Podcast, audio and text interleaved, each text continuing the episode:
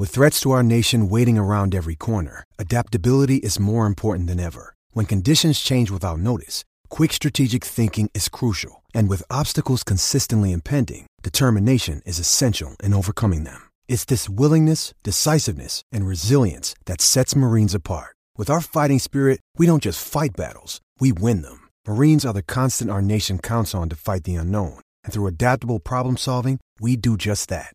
Learn more at marines.com.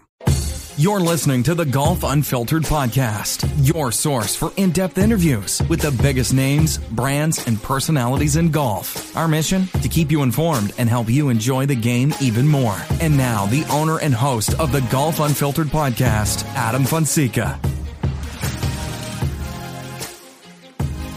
That's right, ladies and gentlemen. Welcome back to the Golf Unfiltered podcast. I'm your host, as always, Adam from golfunfiltered.com. You can follow me all over social media at Golf Unfiltered. You can send Golf Unfiltered an email, golfunfiltered at gmail.com. And of course, hello to our friends over at the Hackers Paradise if you're listening to this on the THP mobile app. Hello to our friends over at Cleveland and Srixon Golf. Been playing their equipment for the last year and a half now or so. Still loving it got out today and uh, played a little bit with it as well.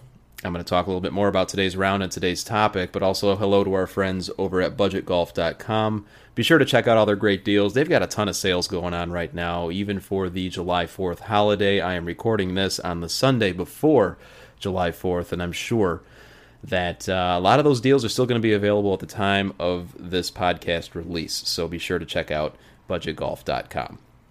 Today, folks, it's just you and me Another solo show today. A couple things I wanted to talk about to get off my chest, specifically about pace of play in public golf. You guys, if you follow us on Twitter at Golf Unfiltered, you saw me going on a little bit of a rant uh, earlier today. I've had the chance to sit back, I've calmed down a little bit, but it was a very frustrating round, and I'll get into that. And then later on, I want to touch on the costs associated with practicing this game and I think how these two topics are closely related, and I'll try to do the best I can to tie them together. First and foremost, I want to talk about today's round. So, the weather's been pretty spotty in the Chicagoland area. I've been talking about that the last few episodes. It's been very wet, a lot of rain. It's probably the rainiest spring and summer that I can remember in over a decade. And uh, time out on the golf course has come at a premium.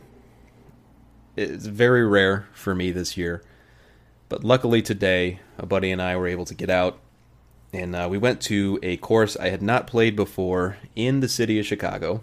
Uh, there are a few courses around the city limits. Uh, Chicago, I mean, this is obvious. Chicago's huge, by the way. it is really massive. I know a lot of people, when they hear Chicago, if you don't live in the state, you think of, you know, like downtown Chicago. You think of the Loop. You think of, you know, the skyscrapers and all that. But, you know, Chicago's a pretty big uh, stretch of land there. It's got a lot of different neighborhoods. And today we went out to Indian Boundary uh, in Chicago. It is a forest preserve course. I had never been out there before. Um, buddy and I, uh, you know, were just thinking about getting out there in the morning. Uh, didn't want to pay too much. Uh, in one of the suburb courses, obviously there's many around uh, my area here, but we really didn't feel like paying, you know, over eighty dollars uh, just to get out and play really quickly. And obviously it's very busy because of the weather issues I've been uh, I, I talked about earlier. It's about forty nine dollars to go and play. Pretty good deal. Figured why not? Go out there. Hadn't played the course before. Looked at a few things on the uh, on Yelp. Looked at a few reviews. Pictures looked pretty nice. Course looked pretty well manicured. It was. It was actually in really good shape for a port, uh, forest preserve course. I was a little weary of the fact that it's got 3.8 stars on Yelp. Didn't really know what was going on there. And but anyway, we went for it.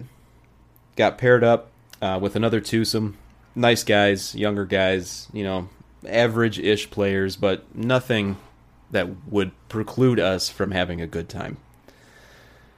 It was very hot today as well, and so there were a lot of people out there that were just trying to beat the heat, you know, dodge the rain clouds, which eventually did come. And we got off and running. And uh, I was playing pretty well, actually. So was my buddy. And then two hours turned into three hours, and we are standing on the seventh tee box.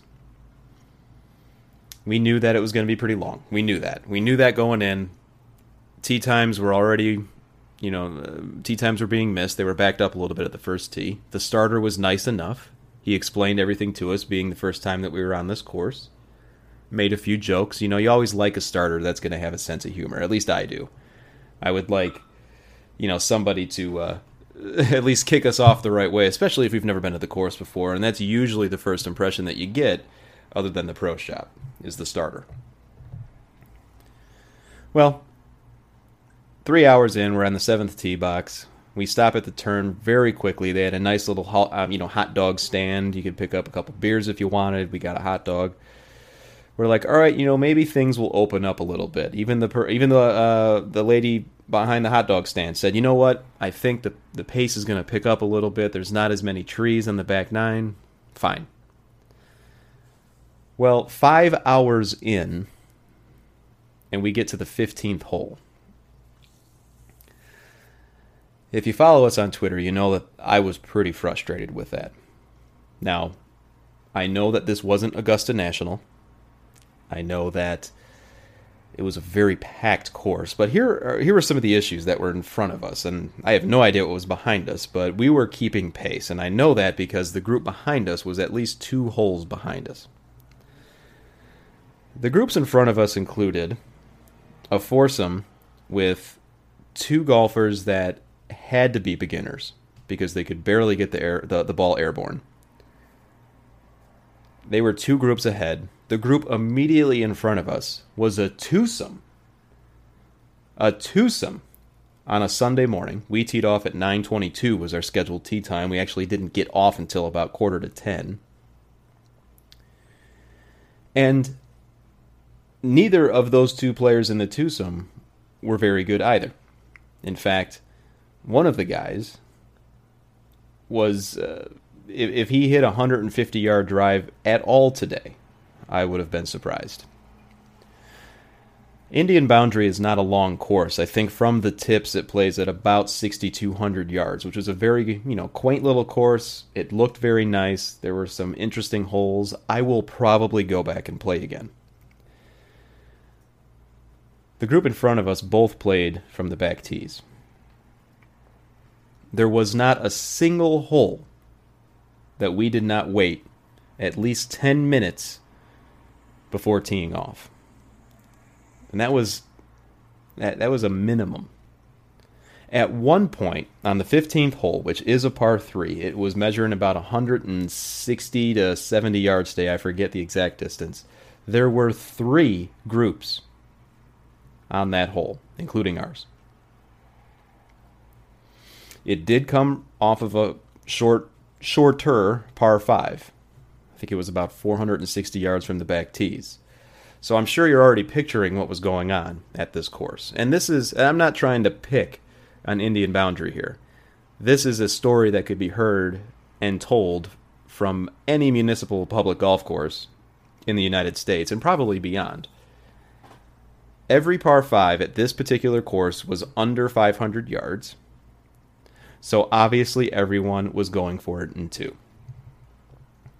Following that up with a par 3 and not a decent sized par 4 means that you're not only waiting for the people to go for the, to get off the green on the par 5 so that you can try to go for it in 2. To be completely transparent, my buddy and I both went for it on 2 and we both were about 5 yards off the green but we're also now creating a bottleneck on the shorter par 3 immediately ahead of us. Now, again, before anyone goes all entitled card on me, as I even mentioned on Twitter, again, I know that this was a municipal golf course. I know that you're opening the door for a wide range of skill sets and a wide range of golfer experience or experienced golfers or levels of experience in the golfer is what I was trying to say.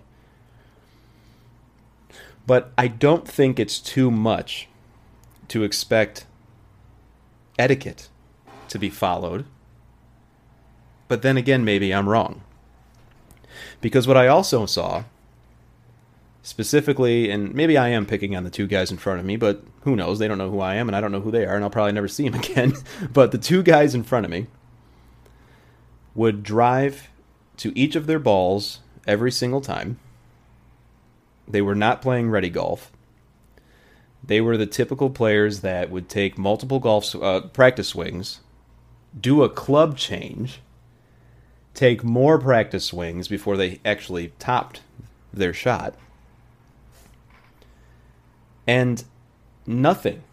I don't think there's a pet peeve in golf that irks me more than that. Just not being ready to play your shot. Now, I know we've heard and talked a lot about this on social. We see it all all the time. Do golf carts actually slow pace of play down?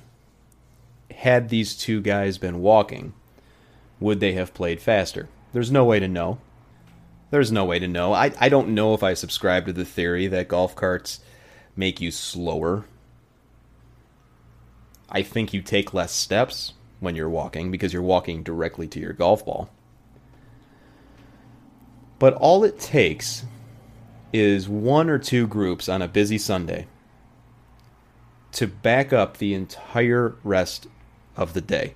And the reason that's an issue is because it impacts the experience of anyone else that's on that golf course, regardless of skill level. I'm a single digit handicap. My buddy, you know, hovers around a 10 to a 15. He doesn't play as often as I do, and I don't even play that much anymore. And I understand that my experience playing the game is going to be a little bit different than those who are just starting out. I'm not that naive, nor am I that pretentious to think that everyone has to be a scratch golfer to go out there and play the game. But if you are a beginner golfer and you're trying out golf for maybe the first time or the second time, whatever, or even if you haven't played in years and you're just getting back into the game, wouldn't it make sense to play at a time that's probably not the busiest of the day? Isn't there a little bit of thought that has to go into when you actually book your tee time, knowing that you're going to be right in the thick of things? You're going to be right in the prime time, you know, earlier than 10 a.m. In some courses, it's earlier even than 11 a.m. on a Sunday morning at a public golf course in the city of Chicago or, or a city as large as Chicago, don't you think you're going to get a little pressure to at least keep up with the group in front of you? Now, I saw a few people on Twitter, you know, mention, "Hey, it's not it's not a skill level thing. It's it's not a fact that you know there there are players who aren't that good or are higher handicaps who can still keep up, who could still play around a round of golf in four and a half, four hours. Yeah, you're absolutely right. And as I mentioned on on Twitter, three weeks ago I played golf as a single. I just I think it was three o'clock. I was a weekday. I went out and you know I had the day off anyway. I'm like, hey, I'm going to try to hop on as a single. I don't care who I get paired up with, and typically I really don't. I just want to get out and play. I got paired up with three players who were probably the worst golfers, and, I, am not kidding, the worst golfers I've ever played with. And the reason they were so bad is they told me right from the start this is only the first time we've played in probably three years. Definitely the first time they played this season. And you know what they did? They didn't hit the ball well. They were having a good time, though, and most importantly, when we got to a point, even if they were in the middle of the fairway, but they were on their sixth shot, they picked up. It's not that hard if you're only playing golf once every three years, does score really even matter? I, I would argue that it doesn't. You're just out there to have a good time, and these uh, these gentlemen were out there to have a good time. I think it was a dad, his son, and a coworker, and we had a we had a blast. We finished in three hours. Now, different time of day, different situation, different course. I would argue it was a much more difficult course than the one we played today, but the point still stands nothing was being done about pace of play today. I know we talk a lot about pace of play in the professional game, and yes, those men and women on the PGA and LPGA tours, for example, they they take forever. We all know the names. I'm not going to name the players now. We could probably think of a dozen names right now of players who are just slower than hell. But I also think we need to be honest with ourselves and understand that they got a little bit more riding on their score than we do. Right? So it's not it's not excusable to play golf in 6 hours if you're a professional golfer, but there's a different factor involved. What's so hard about conversations like this though is it's a very cyclical argument because anything that I would say right now, and I know I'm probably coming across in whatever way, and, and quite frankly, I don't care because this is a problem in public golf everywhere. And I know that's a fact because a lot of you told me that it's really no different at your local courses either. And I've been playing golf for close to 30 years and I've seen it everywhere. The fact of the matter is, no matter what point I bring up, someone's got a counterpoint.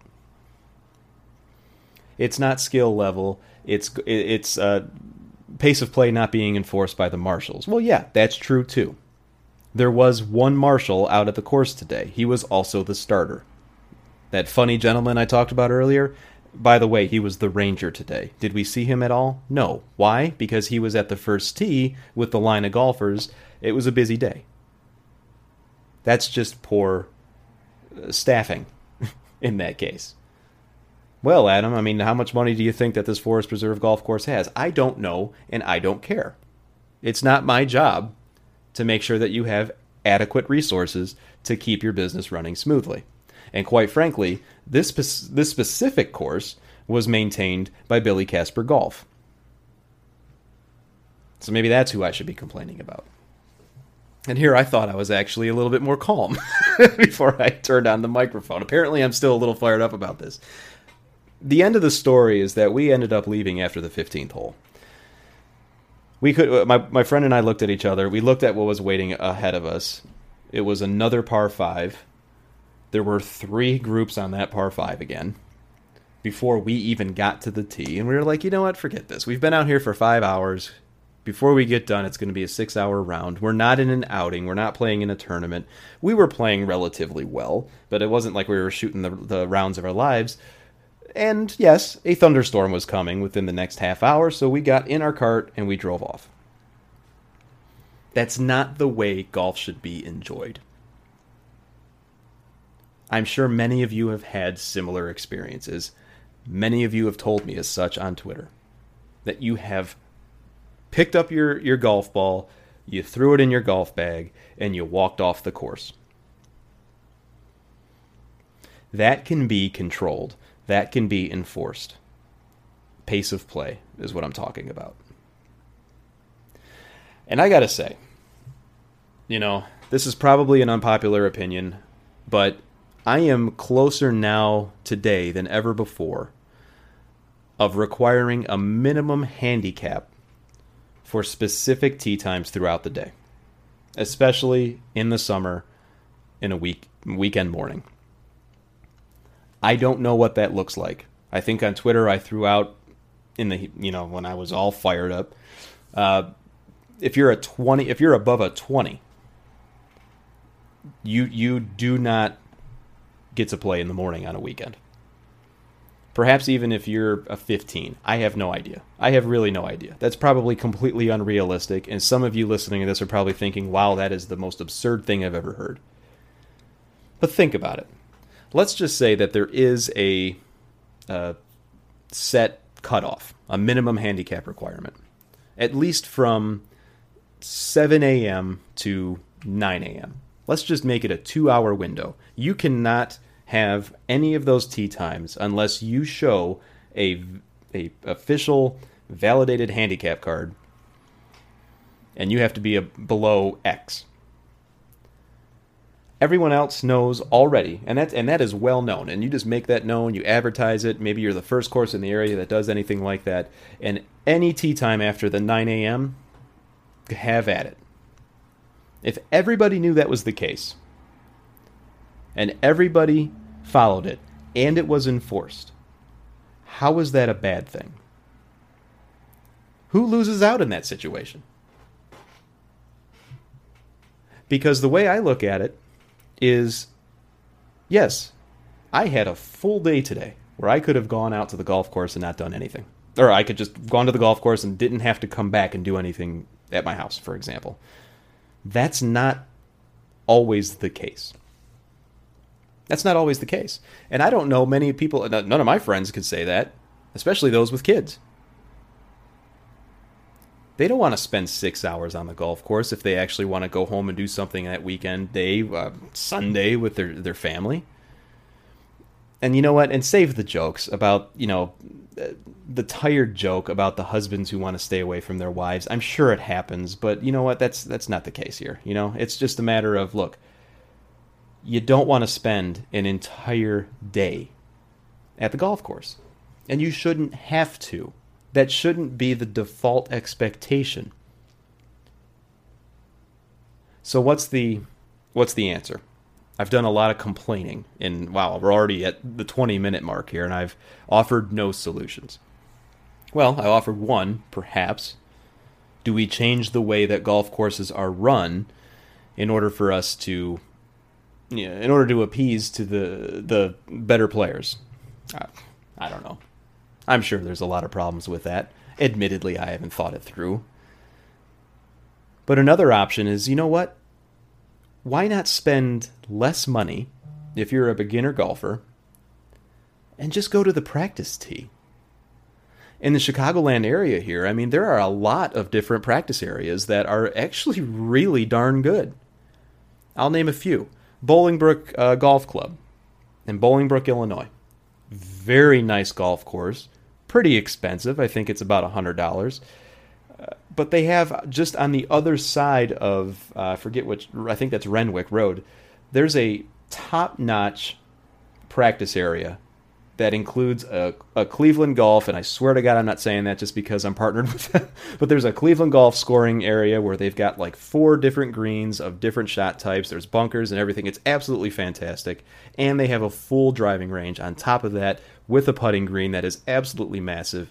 You can go out there and you could spend twenty five dollars for unlimited use of their short game area. They give you like one of those metal tubes where you can put pick up you know range balls. You know what I'm talking about. It just doesn't have the bag around it, um, and you could just go and hit those for three hours, and then you turn that back in, and you then are handed a large 80 ball basket of range balls that you can then in, go and hit those. You could spend you could literally spend all day doing that if you really wanted to. You'd be tired as hell, but you could do that for $25. Now, for the beginner golfer or a golfer that's trying to improve his or her game, wouldn't you want to go rather do that than go on a Sunday morning in the middle of all these tee times? I don't know. I, you know, I don't know. Maybe maybe I'm being completely obtuse here. Maybe I'm just uh, maybe I'm missing something. I don't I don't really know. But I would have to think that if you're a player that I mean, hell, I've I've felt this when I'm not playing well. I feel like I'm keeping the people behind. I'm holding them up. I don't know. Well, part of the reason that people don't go and practice, and this goes to a, a Twitter poll that I asked everybody, is because really it's not that it's not that cheap to pra- practice anymore either. Yeah, twenty five dollars for unlimited range usage and eighty golf balls. Yeah, that's that's a pretty good deal.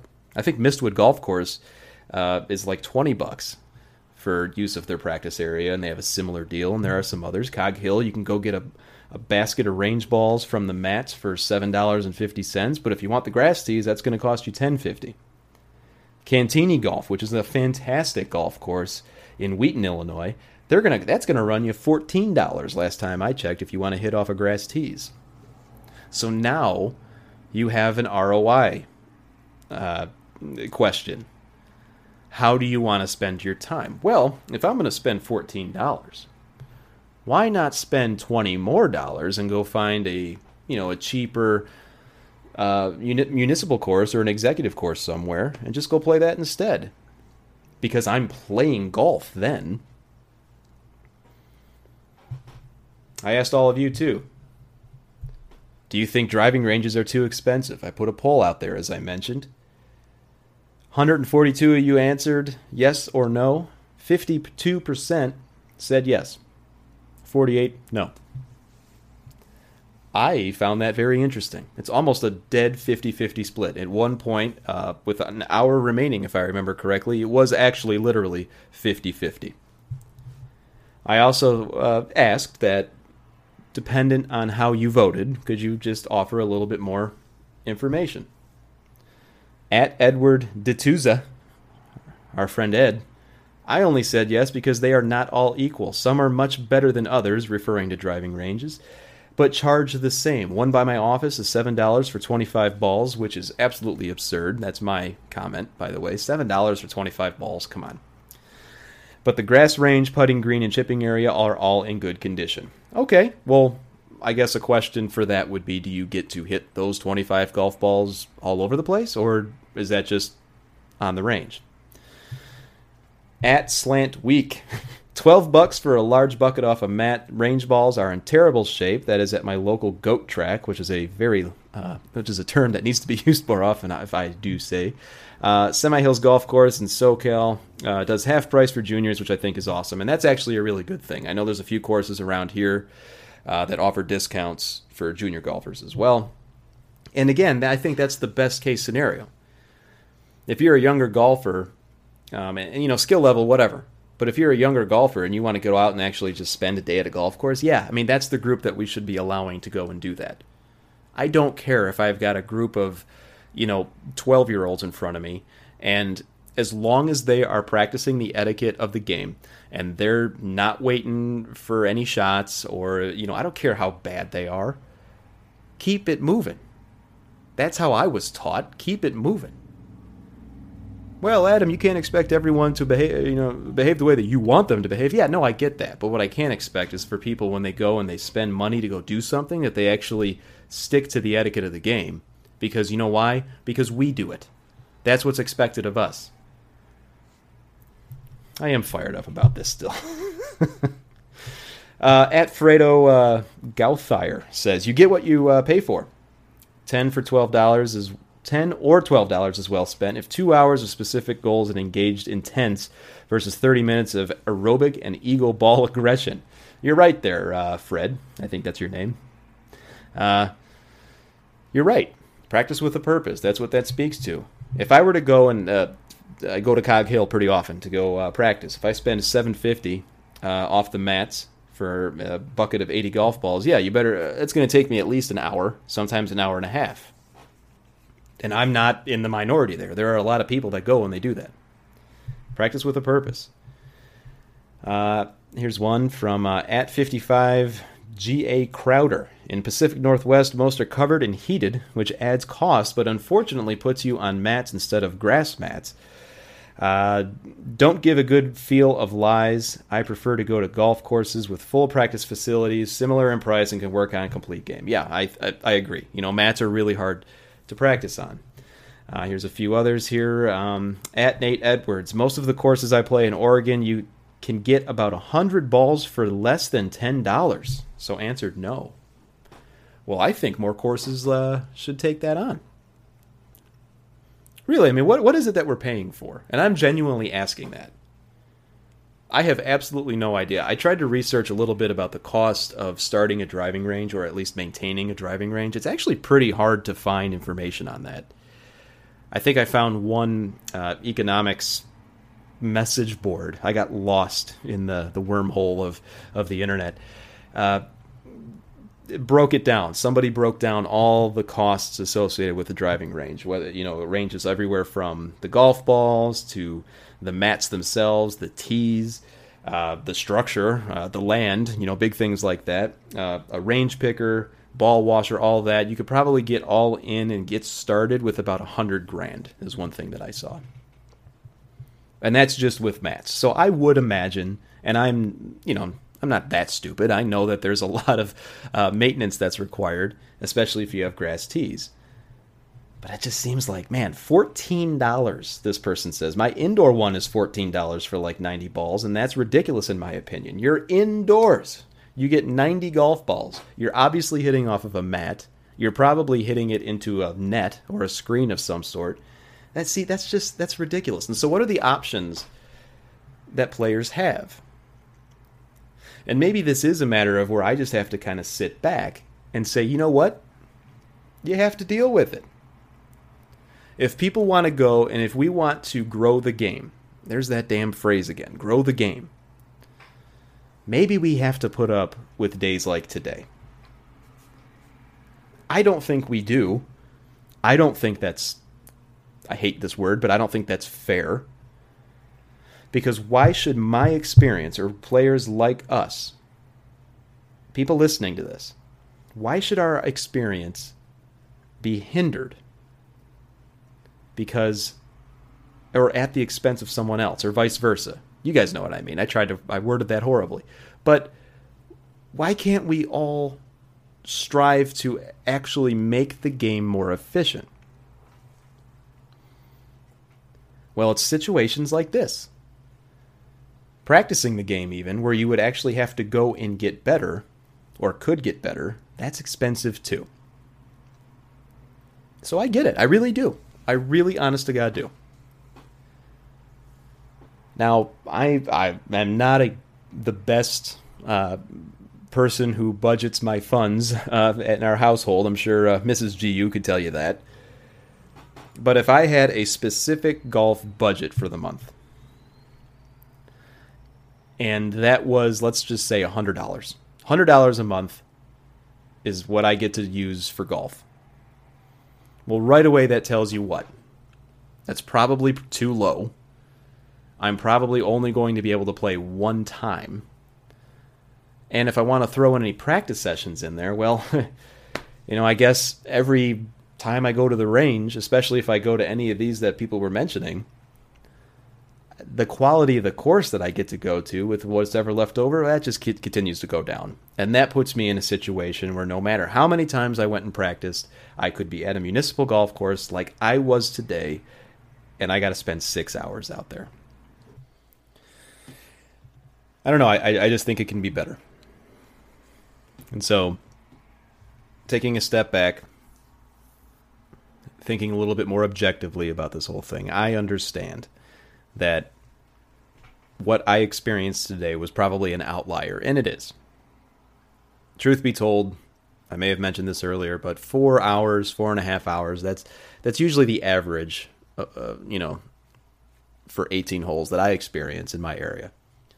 And I, I would think that's probably pretty much the case nationwide. I'm, I'm taking a guess there. I have no idea if that's true.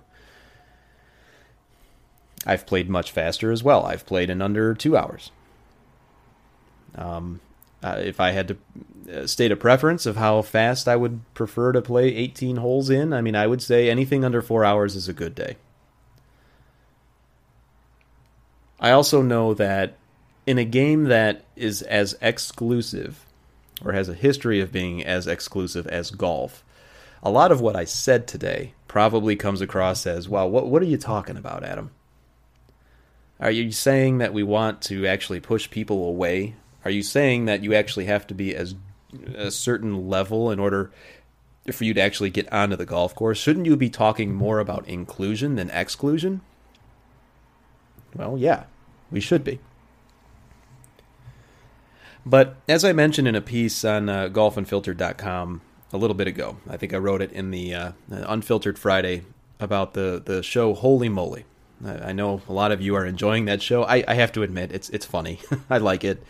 It's you know, it is what it is. You have to go in knowing what you're getting into. But in that piece, I talk a lot about this whole concept of growing the game and how I feel that that's lost its meaning over the last couple of years. Certainly in this year, everybody wants to grow the game, and everybody wants more people to play in the game, and they want to see juniors. They want to see more uh, inexperienced players of any gender on the golf course, as long as it doesn't impact your experience. And a lot of what I said today in this episode probably throws me in that category. And yeah, that's that's hard to admit because I want to see golf courses uh, pop up everywhere. I want to see golf courses uh, well maintained and people enjoying themselves and junior golfers out on the course. I don't see that enough. I don't see enough couples out on the course. I don't see enough uh, people out there with their families on the course enjoying themselves. Probably because people like me get upset when my experience is impacted negatively from my perception in any way. Maybe I'm contributing to the problem. I have no idea if that's true or not. All I know is that this is a much more complex problem than people may think. There is no one size fits all solution to this. A couple of the things I mentioned today, I don't know.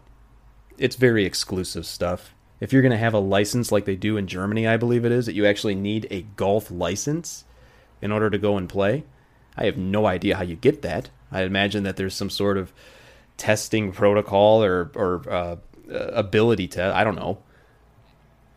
Uh, I don't. I don't know if we have to get there. I don't want to go renew my license. I don't like to renew my car registration, like the sticker on my license plate. I don't want to go renew my golf license. I have a hard enough time deciding whether or not I want to renew my my uh, CDGA handicap every year but there's got to be there's got to be a middle ground here somewhere. If it's too damn expensive to go and practice, to get better, so that you can then go with confidence and the ability onto a golf course any time of the day and enjoy yourself and have people around you also enjoy themselves because they're not waiting on you. How do we make that easier? And I'm, I'm honestly asking that to you listeners. If anyone's listening to this and if you've got ideas, you know how to get a hold of me. At Golf Unfiltered on social media. Golfunfiltered at gmail.com is the email. I don't know. Today was just one of those days, I guess.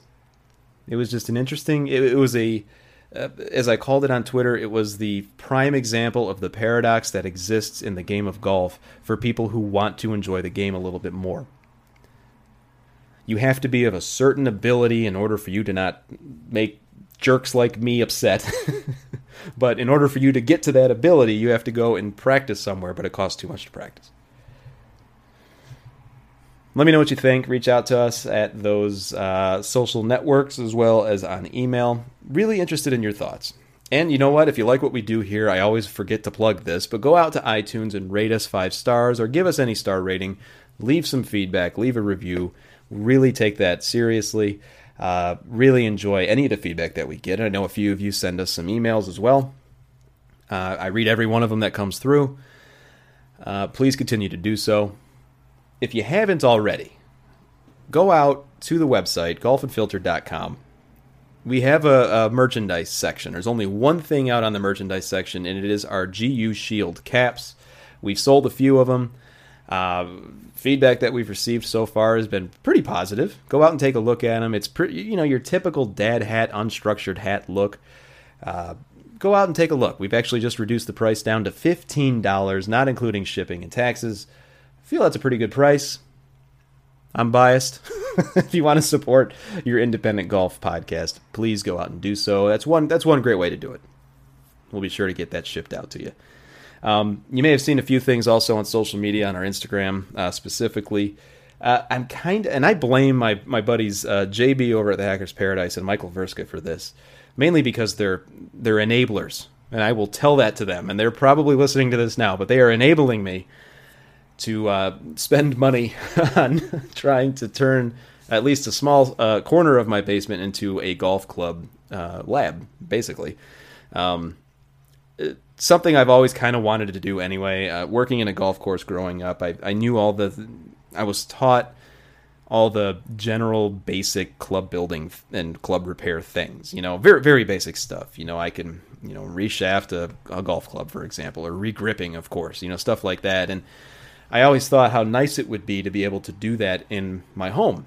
You know, and then you know, as you all know, if you've listened to this show for any length of time, Um, you know that my wife and I uh, we we've been in this house now for almost three years, uh, which is unbelievable. And this is the first time that I actually have a basement where I can go and and do this type of thing. And so, um, I am a complete novice when it comes to this type of stuff. I know JB and Michael they try to give me some tips every so often, but if anyone's listening to this, if you've got any resources that you think I should check out, you know, I'm talking about club building, you know, and, and any devices. I know the stuff at GolfMechanix is great. Golfworks.com is also great. Um, you know, Mitchell, they've got a lot of great stuff. These are all brands that I'm learning. I don't know if I'm ready for a shaft frequency machine yet, but I'm sure I might get there at some point. Um, but let me know, you know, if, if you're somebody that is a club builder as well and you want to come on the show, uh, happy to have you on the show. We could talk about that too. This is something that I'm just trying to do to expand my. Uh, I don't know. I, I, always try to look for new things in the, the world of golf anyway, and this is something that I've not done before, and it's it's been fun so far. So, all right, folks. I'm uh, thanks for tuning in. I spent a lot of time here ranting and raving. I feel like I've complained a lot, and I apologize for that. But you know, I, just a lot of it's not very often where you get a, a, good look at something that is talked about so much, um, you know, in the in the, the golf atmosphere as being a problem, and you see it just loud and clear one day. Uh, today was one of those days. So thanks for listening as always, folks. We'll be back again next week with another guest. Perhaps, maybe it's just going to be me again.